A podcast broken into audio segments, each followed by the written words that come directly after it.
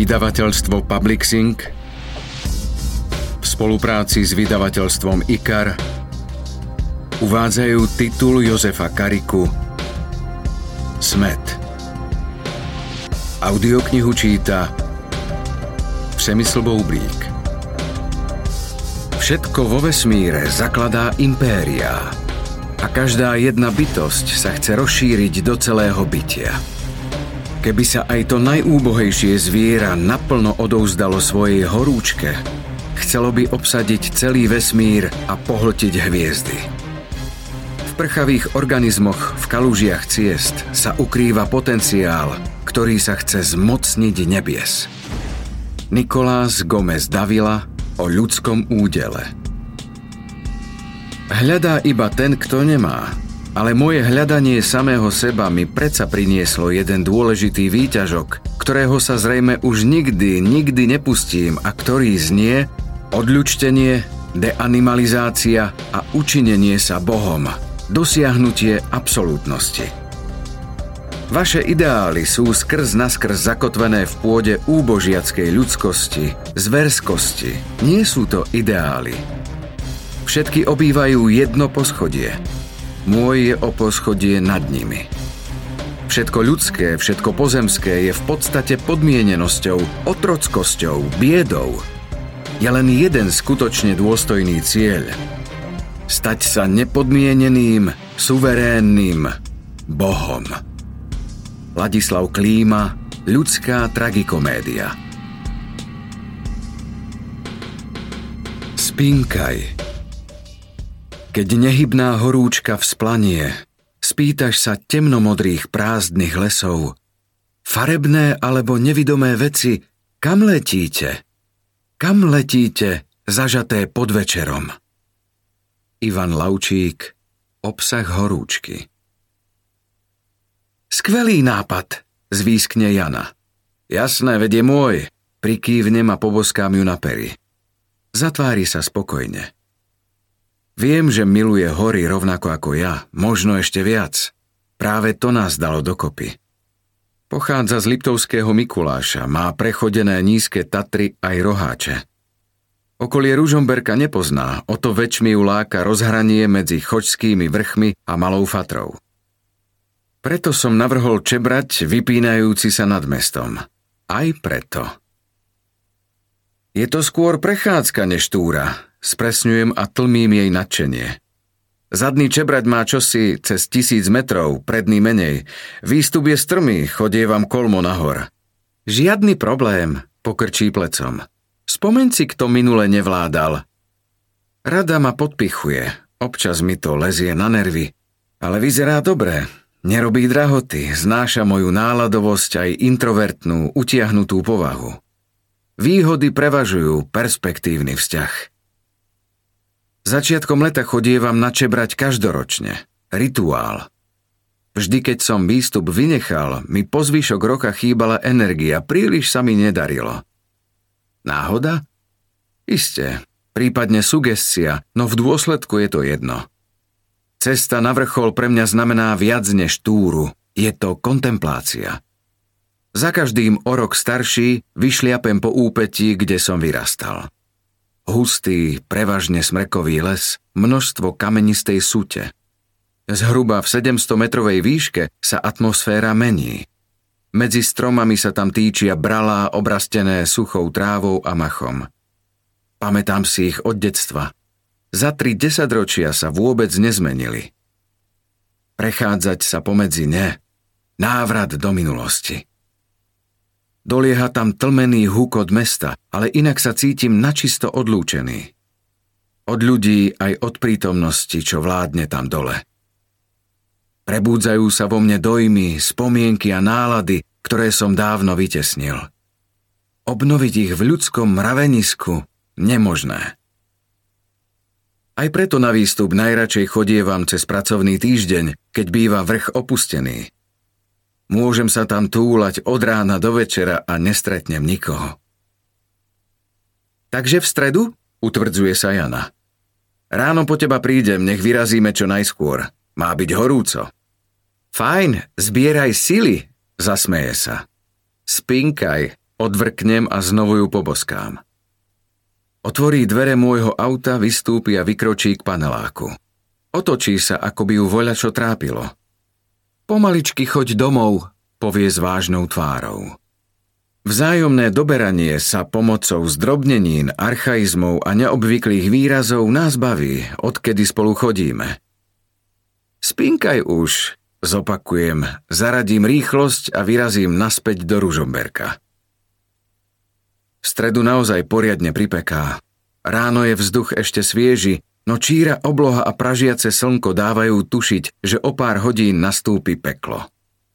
Váhal som, či vôbec ísť, ale Janin natešený hlas, keď sme si zavolali, ma presvedčil. Pokaziť žene radosť sa neopláca. Navyše, hovoril som si, ak vyrazíme pred 8, na vrchole budeme do 10. Chvíľu tam pobudneme, potom zbehneme, vyhneme sa najprúčiemu úpeku. Ak sa zadarí, cestou dole sa mrkneme ešte na jedno miesto. Tento sekundárny účel výpravy som Jane predbežne zatajil – nech sa zbytočne nestresuje, veď k tomu možno ani nedôjde. Pred pol rokom som na webe miestnej speleologickej spoločnosti objavil informáciu o objave novej jaskyne na Čebrati. Nie je rozsiahla, vraj má na najvýš 100 metrov. Napriek tomu som chcel zistiť, kde vlastne je a niekedy v budúcnosti ju a zda preskúmať. Od šéfa miestnych jaskyniarov, ktorý je môj známy, som vymámil jej presnú polohu. Súradnice som si uložil do mobilu. Aj preto dnes zvedavosť zvíťazila nad obávami z tropických horúčov. Hneď z rána som zašiel po Janu do nedalekej obce. Nie je ani pol osmej a už sa blížime naspäť k Ružomberku. Čebrať sa nad mestom týči ako kolosálna pyramída. Keď som bol malý, Nemohol som sa nasítiť povedačiek, že je to vraj praveká sopka. Skutočne má taký tvar, aspoň z juhovýchodnej strany. Ešte začiatkom 80. rokov si o tom starousadlíci rozprávali divoké príbehy. Pred niekoľkými desaťročiami vraj mesto pokryl zvláštny poprašok, údajne popol vyvrhnutý čebraťom. Samozrejme, nezmysel. Vrch je z vápenca, nikdy sa na ňom nenašli sopečné nerasty ani náznaky vulkanickej činnosti. Ako legenda to však znie dobre. Vždy bol taký zalesnený, opýta sa Jana. Smrekmi a borovicami iba odnedávna. V stredoveku tu rástli dubové lesy. Hm, s ihličnatými vyzerá krajšie. Hore uvidíme obrovské duby, prehodím. Asi zvyšky pôvodného zalesnenia. Zvláštne, že tam tak prežívajú. Nič na to nepoviem, prikývnem. Netuším, čo je na duboch zvláštne, radšej teda mlčím. Dovezieme sa do štvrte Malé Tatry na úpetí vrchu. Zaparkujem pri jednej zo šarpaných bytoviek, vystúpime z auta. Hranica lesa sa črtá o necelých 30 metrov vyššie. Hodíme si na plecia batohy a pustíme sa do výšľapu. Prejdeme cez záhrady, ponoríme sa do chladivých tieňov. Vdýchnem typickú zmes lesných vôní, vlhká pôda, ihličie, miazga, papradie, aj slabý puch tlejúcich listov a bobúľ opadaných skríkov. V tráve ožívajú cvrčky, vo vzduchu bzučia ovady, okolo preletí váška. Les je z rána pomerne tichý, no štebot vtákov čo chvíľa zmocnie do neprehľadnej kakofónie. Ich teritoriálne spory, milostné vyznania, aj výstražný škrekot splynú do jednoliatej kulisy. Dôjdeme k bralu Malá skala. Až teraz sa začína pravý výstup. Napijem sa vody, skontrolujem si vybrami. Vytiahnem svoj vojenský nôž, s cvaknutím ho otvorím a rozpučím kliešťa, ktorý mi lezie k členku. Poriadne nacicaný, iste sa priživil na srne, jeleňovi alebo mačke. Tiež som už dva striasla, poznamená Jana. Minulý týždeň dosť pršalo. Keď sa takto oteplí, býva ich najviac. Upokojil si ma. Mierne sa ukloním. Aj na budúce. Radšej už veď, horský vodca. Vykročím nahor, celkom slušná strmina. Zmlknem, snažím sa príliš nedýchčať, určite by to komentovala. Silnejúca páľava mi na pohode nepridáva. Potím sa. Jana sa drží za mnou. Obdivujem jej kondíciu a sebadisciplínu.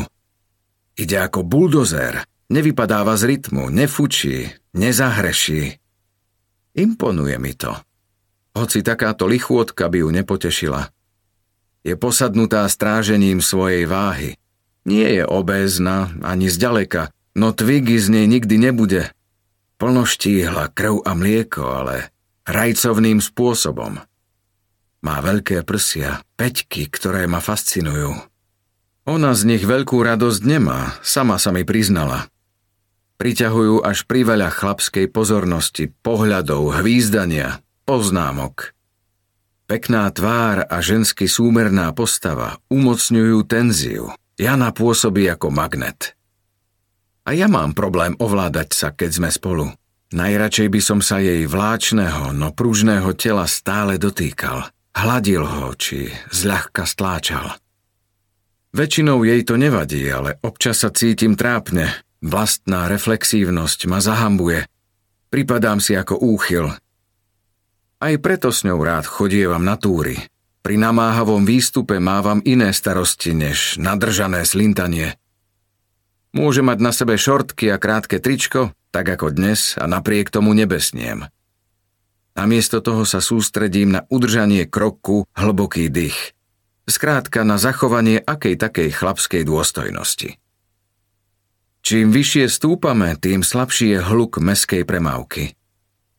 Podľa GPS v mojom smartfóne sme už v 700 metrovej výške – Pomedzi stromy presvitajú čoraz krajšie výhľady na masívy Veľkej Fatry aj nízkych Tatier. Blížime sa k bralu Veľká skala, ktoré sa nachádza v troch štvrtinách výstupu. Strmina pod ním nám dáva zabrať. Každý neopatrný krok znamená zosou sutiny, neraz aj pád. So značným vypetím sa vydriapeme po svahu, odzadu prejdeme na 30-metrové bralo. Sadneme si, oddychujeme Utierame si kropaje potu. Zároveň sa kocháme s kvostným pohľadom. Hlbina pod nami je vystlaná súvislým porastom, ježia sa tam vrcholce smrekov aj borovíc. Jednoliatý pichľavý koberec zbieha až k úpeťu. Meské štvrte Rybárpole, Malé Tatry i Polík máme ako na príslovečnej dlani – Priamo pod nami sa rozkladá aj komplex skrachovaných textilných závodov, popri ňom preteká jagavý váh. Sponad okolitých hôr už zmizol ranný opar. Vzduch sa nad nimi chveje, teplota stúpa. Jana zachytáva krásne výhľady svojim obstarožným fotoaparátom značky Zenit, ktorý pri stláčaní z púšte protivne šťuká. Poďme ďalej, navrhnem – nech sme hore, kým sa upražíme. Občas máš aj dobré nápady, prikývne a vloží prístroj do batoha. Odľahne mi, nemám rád, keď niečo narúša harmóniu lesných zvukov, lezie mi to na nervy. Alebo ma nabrale dráždi niečo iné, neviem, možno minulosť. Posledný úsek pod vrcholom nie je príliš strmý, ale nezdoláme ho ľahko. Do juhovýchodnej strany Čebraťa sa už naplno opiera slnko. Časté požiare, ktoré sužujú toto miesto, sa postarali, že tu okrem niekoľkých vysušených krovísk a oškvrknutých borovíc nič nerastie.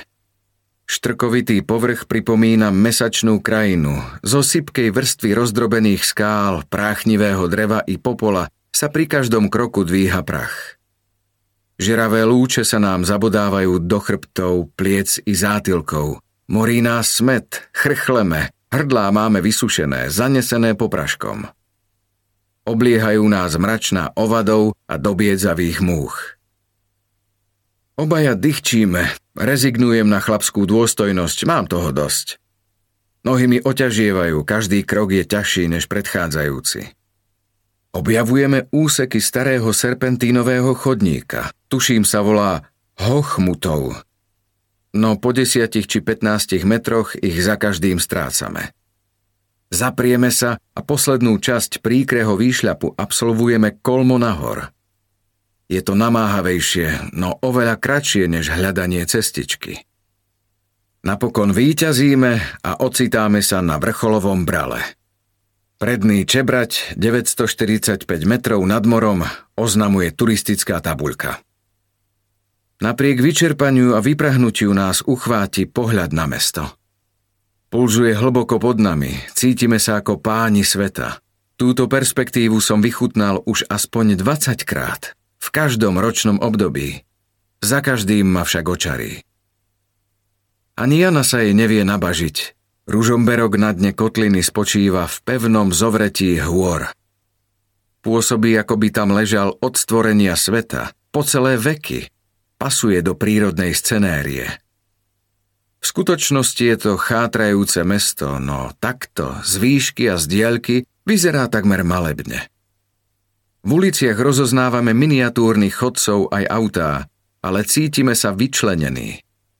Mohli by sme kričať z plných plúc a nedoľahla by k ním ani jediná hláska. Kedysi ako deti sme to neraz skúšali, Nepočuli nás dokonca ani kamaráti striehnúci dole v Malých Tatrách.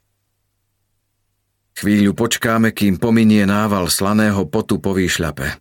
Prezlečieme sa do náhradných tričiek, tie pôvodné máme naskrz premočené. Jana sa pritom otočí k mestu. Ak niekto práve sleduje vrchol ďalekohľadom, ponúkne sa mu výnimočný pohľad. Aj odzadu to stojí za to – jej vypracované stehná, zadok v priliehavých šortkách, nahý chrbát.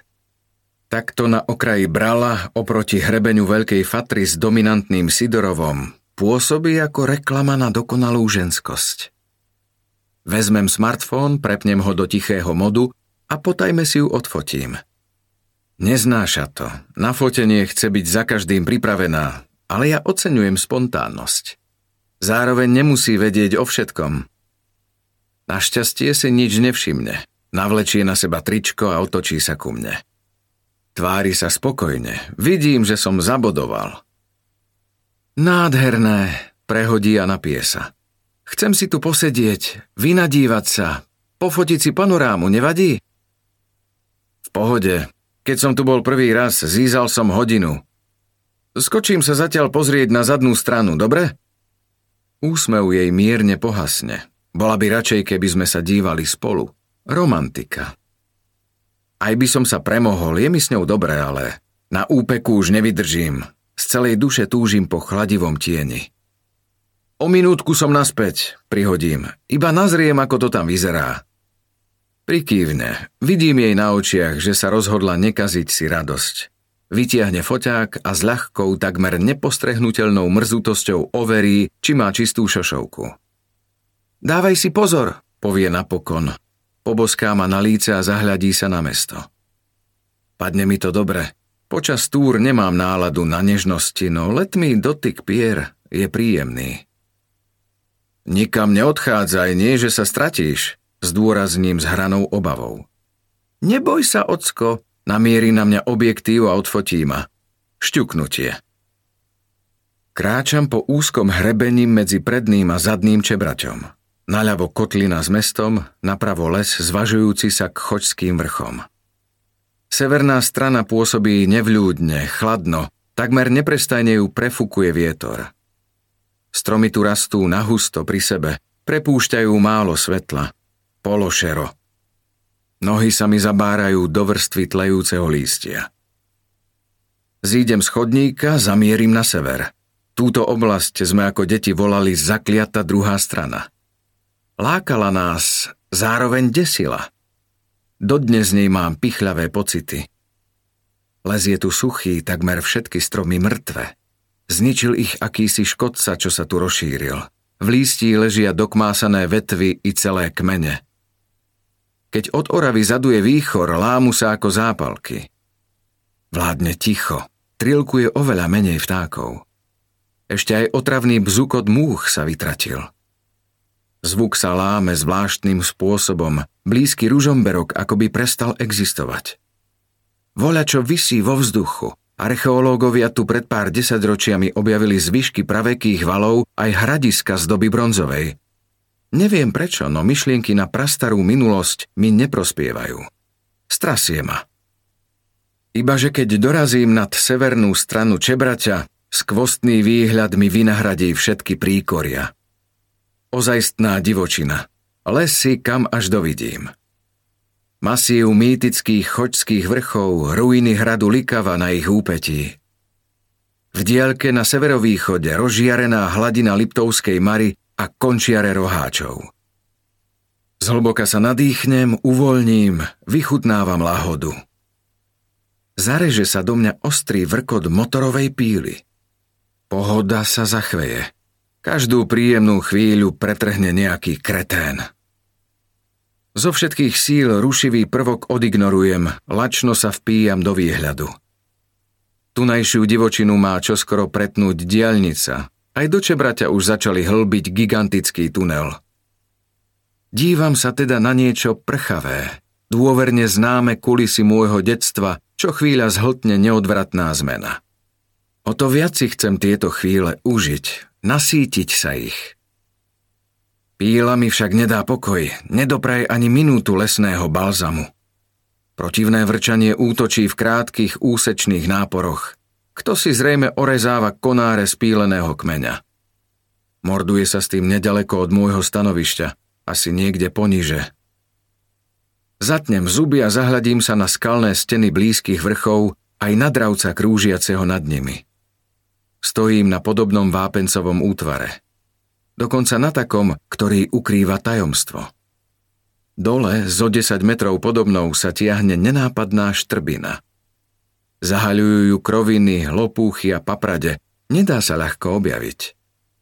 Tesne pri zemi sa roztvára, odhaľuje vchod do jaskyne, ktorú sme s kamošmi ako decká veľa raz preskúmali. Štrbina sa po niekoľkých metroch rozširuje natoľko, že sa v nej dá postaviť a voľne kráčať. Jaskyňa meria asi 50 metrov, zdobí ju zo pár drobných kvapľov. Nič exkluzívne, pre nás však vtedy znamenala vrchol tajomstva – Vykresala vo mne iskru nadšenia pre amatérskú speleológiu, ktorá nevyhasla dodnes. Napokon aj preto sa chcem pri zostupe mrknúť na najnovší miestny objav. Spomienky vo mne prebudia nostalgiu. Podídem k zrázu a zostupujem k jaskyni. Konám bezmyšlienkovito, až keď som dole napomeniem sa, nech nebláznim. Veď som Jane slúbil, že sa o chvíľu vrátim – Navyše nemám pri sebe výbavu na takéto úlety. Chýba mi baterka, vhodné oblečenie, aj prilba. Bez toho by som do jaskyne nevstúpil. Dodnes si pamätám, ako som sa v nej kedysi pošmykol a dotolkol si hlavu. Museli mi ju fačovať v nemocnici. Trvalo dlho, kým som sa zo zranenia a jeho dôsledkov ako tak vylízal. Iba tam nazriem, hovorím si. Nakúknem a hneď pobežím za Janou. Zídem pod skalu, prehrniem sa húštinou. Všetko je presne tak, ako si pamätám. Čupnem si k trhline. Ovanie ma chladný vzduch, aj ťažký zemitý pach.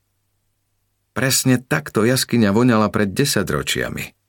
Potiahnem nosom, cítim aj voľačo iné, nové. Nepríjemnú stopu rozkladu. Skapalo tam nejaké zviera. Vstanem, o pár krokov ustúpim – Spomeniem si, že podľa smradu sa vraj dá spoznať pelech medveďa alebo inej šelmy. O také stretnutie teda nestojím. Náhlivo začnem vystupovať po zráze, veď Jana na mňa iste netrpezlivo čaká. Nechcem ju naštvať, to by ma mrzelo. Vydriapem sa až nahor, keď mi napadne, že píla konečne stíchla. Kroviny šuštia vo vánku, vtáky čviríkajú, lesnú harmóniu nerušia žiadne dizonantné zvuky.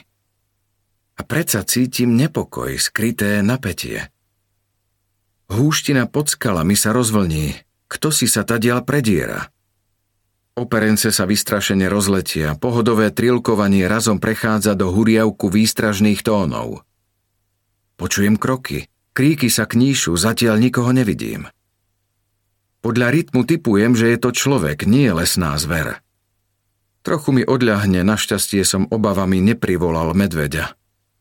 Začujem praskot konárov, dotyčný asi niečo ťahá. Priskočím k najbližšej skale, ukryjem sa. Nevedno prečo konám inštinktívne. Asi vo mne ožil dávny zvyk z detstva. V lese chcem byť ten, čo iného vidí ako prvý, nie naopak. Čakám, nevdojak sa mi zrýchli dých. Zamarí sa mi, že na okolie zaľahla ťaživá aura. Vtáky odleteli, okolie stíchlo. Dolieha ku mne iba šelest kríkov a vrzgot stromov, do ktorých sa opiera silnejúci Vánok. Húštie sa roztvorí, vykročí odtiaľ statný chlap. Nevidí mu do tváre, je bradatý, má na sebe žltú turistickú bundu. V tejto horúčave? Pomyslím si. Ten musí byť riadne na hlavu. Popri tom sa mi zazdá, že vetrovka je zimná a je mu priveľká, plantá na ňom. Nestíham nad tým dumať, upúta ma čosi iné. V jednej ruke sa mu hompáľa motorová píla, v druhej zviera plastové vrece, ktoré ťahá za sebou. Pytliak, trkne mi. Hneď mi je jasné, o čo ide. Ulovil nejaké zviera, vyvrhol ho, pílou odrezal nepotrebné časti, hlavu, končatiny, možno aj parohy. Odpad nahádzal do vreca a toho sa práve zbavuje. Pritisnem sa k skale, nech si ma nevšimne. Kto vie, čo by od neho vyvstalo? Nemá pri sebe pušku, ale aj tak. Čo keď si pomyslí, že som z lesnej stráže? Môže sa preľaknúť, skratová reakcia pochytí ho amok. V okolitých horách sa už odohral nejeden taký prípad. Okrem toho úlovok spolu so zbraňou zrejme nemá uložený ďaleko. Zastane, očami prečesáva okolie. Hľadí k skalám, rovno mojím smerom. Možno čo si vycítil alebo zaňuchal. Ak je to skúsený lovec, nič sa nedá vylúčiť. Nie len divoká zver dokáže zachytiť uprený pohľad. Aj zdivočení ľudia, ktorým civilizovanosť nepochovala inštinkty, majú podobné schopnosti. Na tunajších samotách a lazoch roztrúsených v lesoch žije dosť takých. Strpnem, snažím sa splynúť zo skalou. Nedovolím si ani najmenší pohyb, hoci cítim, že na mne pristávajú ovady a začínajú hodovať. Zatínam zuby Uvedomím si, že nedýcham. Chlap znova vykročí. Blíži sa, kroky aj šuchot plastu počujem čoraz jasnejšie. Svitne mi, že mierí k jaskyni. Jasné, dáva to logiku. Vrece šmarí dovnútra, nebude sa namáhať so zahrabávaním. O jaskyni vie iba hrstka ľudí, takmer nikto tam nechodí. Za to zvieratá si zvyšky nájdu, čo skoro tam zostane iba zo pár ohlodaných kostí. Predpoklad sa mi potvrdí. Začujem, že pytliak sa cez kríky prediera k štrbine. Našťastie som odtiaľ stihol vypadnúť. Keby nie, stretli by sme sa v úzkej preliačine. Pri tej predstave ma strasie.